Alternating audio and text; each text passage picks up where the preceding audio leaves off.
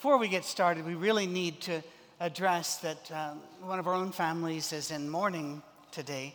Uh, Ed Lancaster's daughter, Debbie, sister of Steve Lancaster, she passed away yesterday after a battle with cancer. Visitation, uh, well, this will be at the McDonald Funeral Home in Centerville. Visitation is uh, today, uh, 3 to 5 there, and the service is Monday, May 6th at 12. So our prayers are with the Lancasters. Our prayers are also with the family of Rachel Held Evans, who passed away yesterday. Uh, a tremendous loss for the, the thinking Christian world that uh, stretches and, and challenges us. And she leaves behind a loving husband and two small children. I think it would be uh, appropriate to start with a prayer, if we could, please.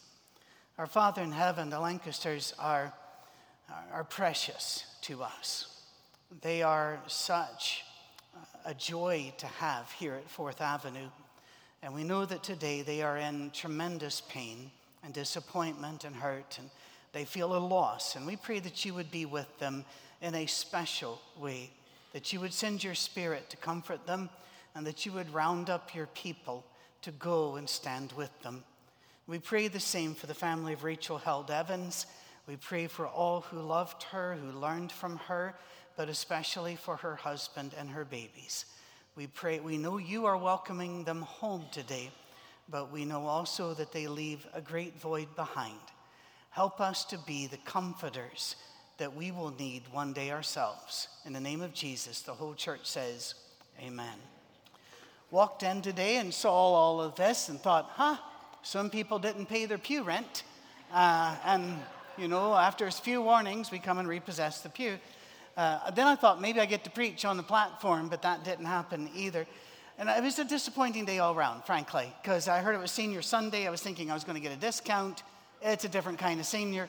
We are, we're, we're very, we're thrilled for you guys. Um, we are, we're sad for us. A couple of reasons. One is that we're going to lose you for a bit, uh, and the other is because you graduating makes us feel old, and we are old. We just don't like to be reminded but this, it's wonderful. Uh, I love listening to Lauren and Evan as they talk about you, and they do. They are so proud of you. They, they mention you by name, they tell stories, and they are all positive, and it's brilliant. I wish that there were some things I had learned when I was your age. Don't worry, I'm not going to tell you, because I also learned something else in life. I've been asked to speak at many graduations. I've been to a few myself. I've never remembered a one of the speeches. I know my place here is a stopgap. So let me just give, talk to you around you or over you for a bit, and then we'll get back to the more interesting parts. But I want to start with Proverbs 4. Above all else, guard your heart. For everything else you do, it, it flows from it. Keep your mouth free from perversity. Keep corrupt talk far from your lips. Let your eyes look straight ahead. Fix your gaze directly before you. Give careful thought to the paths for your feet, and be steadfast in all your ways. Do not turn to the right or to the left. Keep your foot from evil.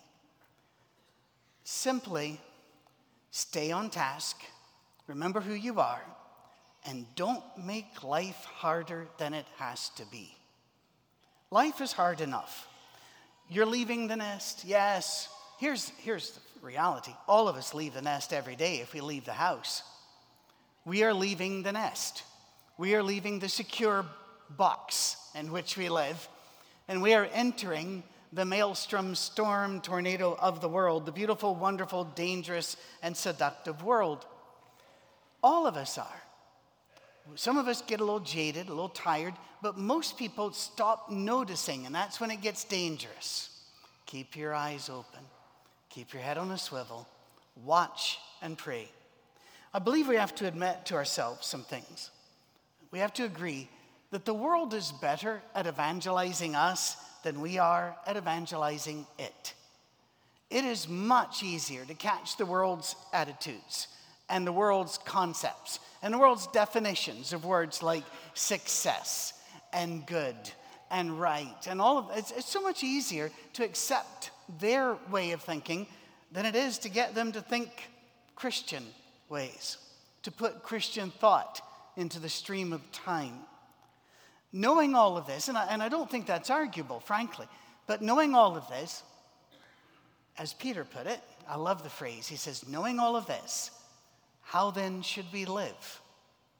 Now that's a fascinating question. In 2 Peter chapter 3 and verse 11, since everything will be destroyed in this way, what kind of people ought you to be? And then he answers it. Peter would, was never able to leave a rhetorical question, ever. He always answered it. You ought to live holy and godly lives. Knowing all of this, live a holy and godly life. You, we need to be aware of who we are and where we are.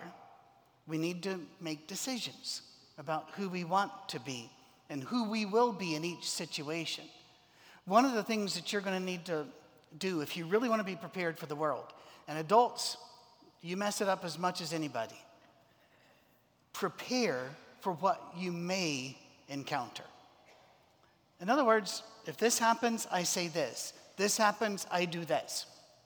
There's a reason why when they, uh, they train, for example, police officers, they say, if this happens, you'll need to, re-, and then they make them do it. Role play, even though it seems a bit silly, because they're you know, walking around with orange guns that are they're orange to show that they're training, that there are no weapons there.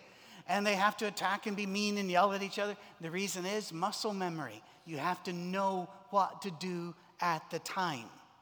We do that with teachers. You want to be a teacher? They'll say, Now, when this happens, you'll need to respond like this. And they'll role play.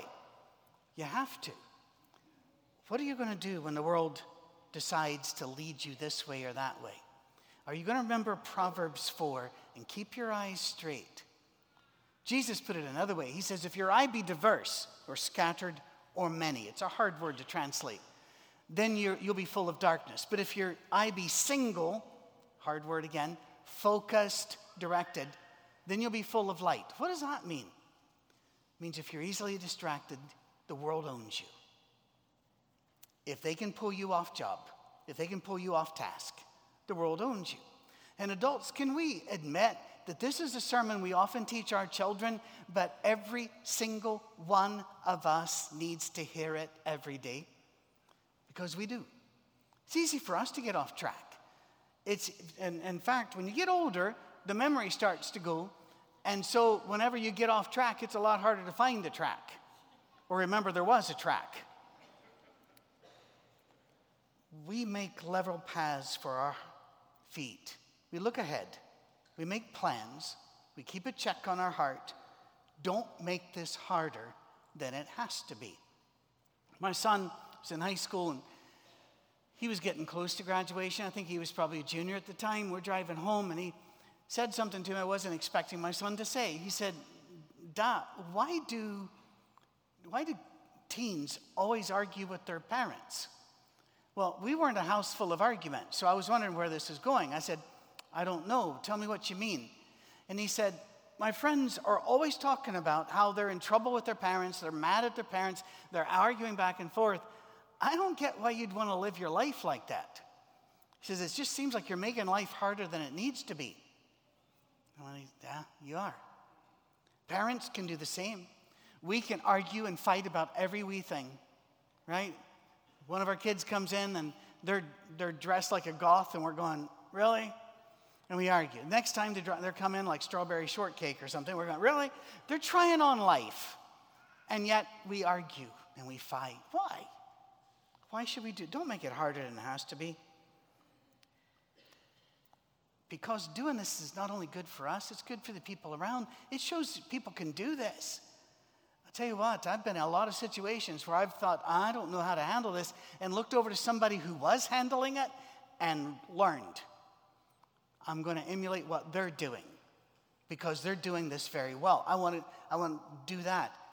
We had a discussion this last week that um, about some very deep issues. And I didn't ask you permission, Evan, but Evan had a reply.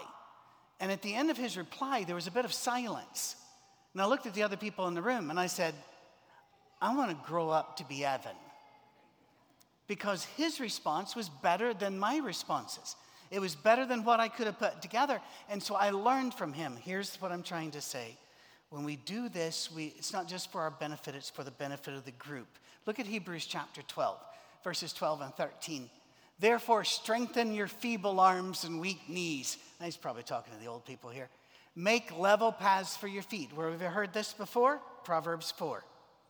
So that the lame may not be disabled, but rather healed. In other words, you are leaving tracks that other people are going to follow.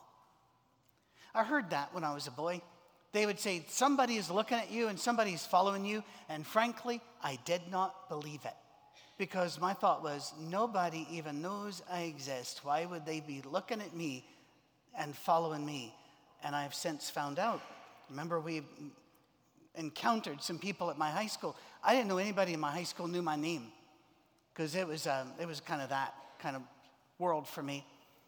But a couple, four or five years later, I don't remember what it was, my wife and I moved briefly into that city.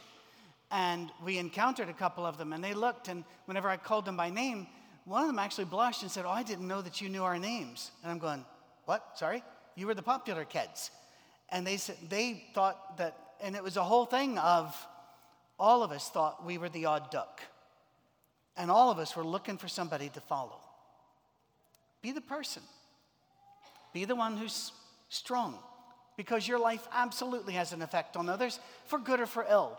They're going to use you as an excuse to do ill, or they're going to use you as a lesson to do good. There are eyes on you. Now, I don't want to make you paranoid.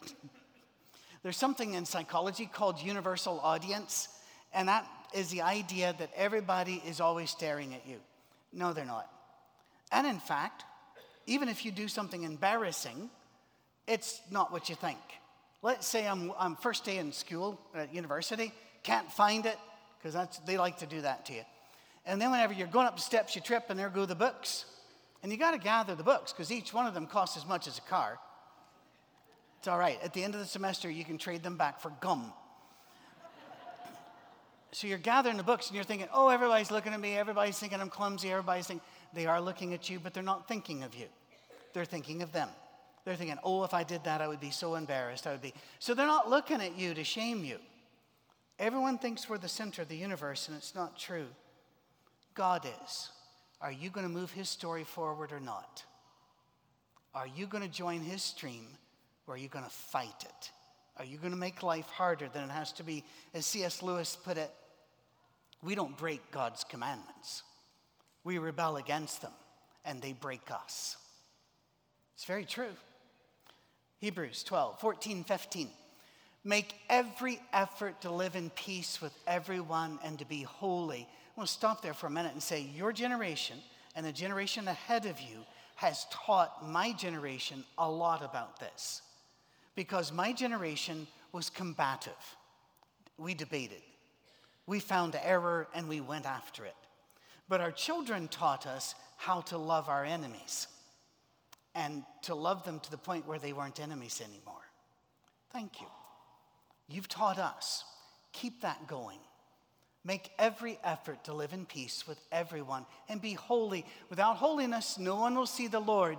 See to it that no one falls short of the grace of God and that no bitter root grows up to cause trouble and defile many. Don't let a little seed of anger get in there that eventually becomes bitter. It just don't, don't let the devil turn your heart into his garden. Pull it. Do a little search. Every so often, I think I'm pretty clear. I've gotten rid of all of it, and then I'll run across a person or somebody will say something on social media, and all of a sudden, boom, there's a weed. I thought I was clear, and I was not. I need to work on things. So do you. It's the way we go. You, you, you have choices in life. You can choose to join the combative, insistent, angry, outraged mobs that roam social media, classrooms, coffee shops, or you can choose to live in peace and just not go, just not join the panic, join the anger. You don't have to. You can carefully choose your path through every situation and every conversation. I'll never forget, I was doing a, uh, I wasn't doing it, I was part of. I, I did, had a few keynotes at a lectureship at a Christian university. Um, not any that you're going to. so don't worry. But uh, at, at the end, I, I got down, and, and a bunch of preachers came up at me And that's always frightening, frankly. That's not something you, you want to avoid that at all costs. But you can always recognize them because they wear a lot of polyester.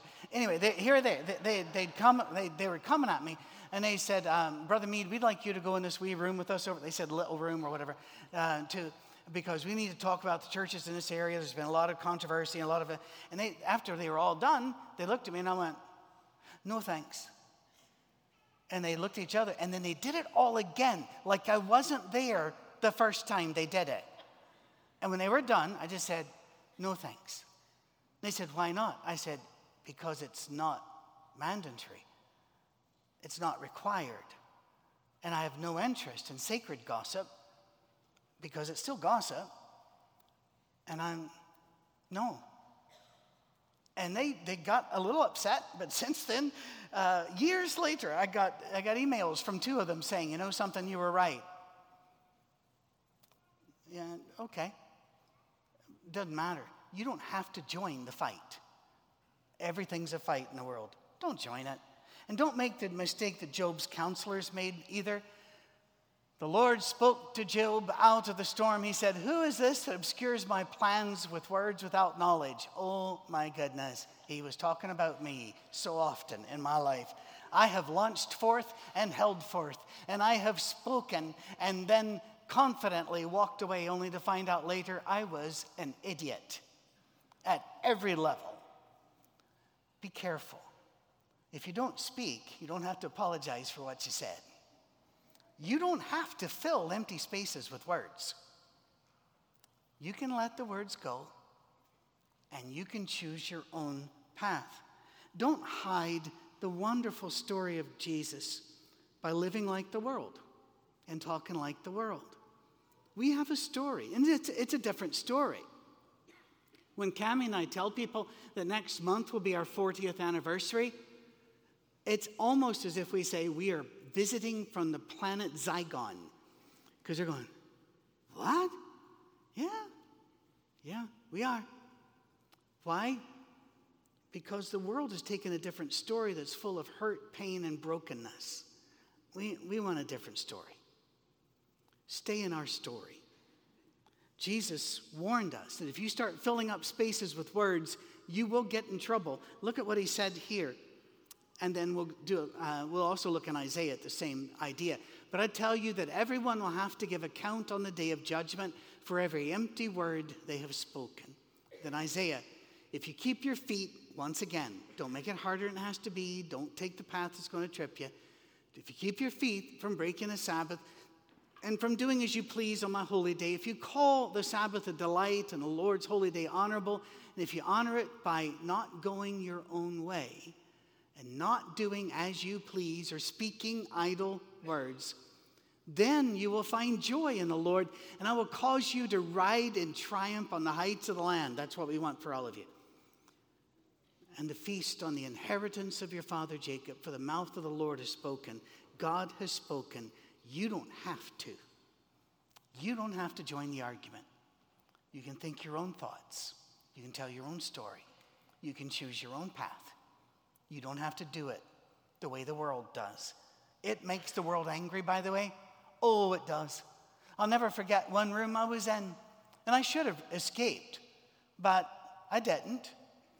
They all started passing around a substance. I was raised in the 60s, which didn't end until 1973 because the drugs hadn't worn off till then. And they started passing it over to me, and I went, no. They go, what? What? Yeah, and they, they all tried to tell me how wonderful this was. I went, no. They said, what? Are you afraid? I went, sometimes. They said, well, yeah, they, they tried to make fun of me that way they tried to make fun of me about this, that, and the other. Then they finally said, What's wrong? You afraid to make up your own mind? Good. I, I think I just did. There's the community mind, the Borg, the, um, the singularity out here, and I'm over here on the side going, no. And guess what? No is a spiritual word. Use it. No is also a complete sentence. You don't have to defend it. No. It's good. Read the book of Mark. Jesus says no quite a bit. These people over here want to talk to you. No. I'm taking a boat over this direction. Why? Because they're not there. You can do the same. You really can. First Peter is written to tell us how to live in a world full of unbelievers. And a couple passages before we end. My bet, you're not over yet. Don't leap for the doors. You don't even know which doors to leap for yet because we keep changing them. We're going to fill the building up because people can't leave. Dear friends, I urge you as foreigners and exiles, remember that. This world is not our home, we're just passing through. The Lancaster's daughter is home. Rachel Held Evans is home. We're going home. Abstain from sinful desires. They're always going to be there. Uh, by the way, when you get really old like me, sinful desires are still there. You just don't quite have the energy to pull them off, but they're still there. It, it's just like the dog on the porch. He's too old to chase cars, but, but he'll raise his head and look at them, you know, and go, go woof and put his head back down. He's, he's spent by that effort. So don't, they're not going away, is what I'm saying. You're going to have to fight. You got to choose to fight, right? Uh, to abstain from sensible desires which wage war against your soul. Live such good lives among the pagans that though they accuse you of doing wrong, they may see your good deeds and glorify God on the day he visits us. In other words, when God comes back, they're going to say, That person had it right. I saw them doing it right. For it is God's will that by doing good, you should silence the ignorant talk of foolish people. Notice what he didn't say. By your counter argument and great points, you will own the discussion. No, just do good.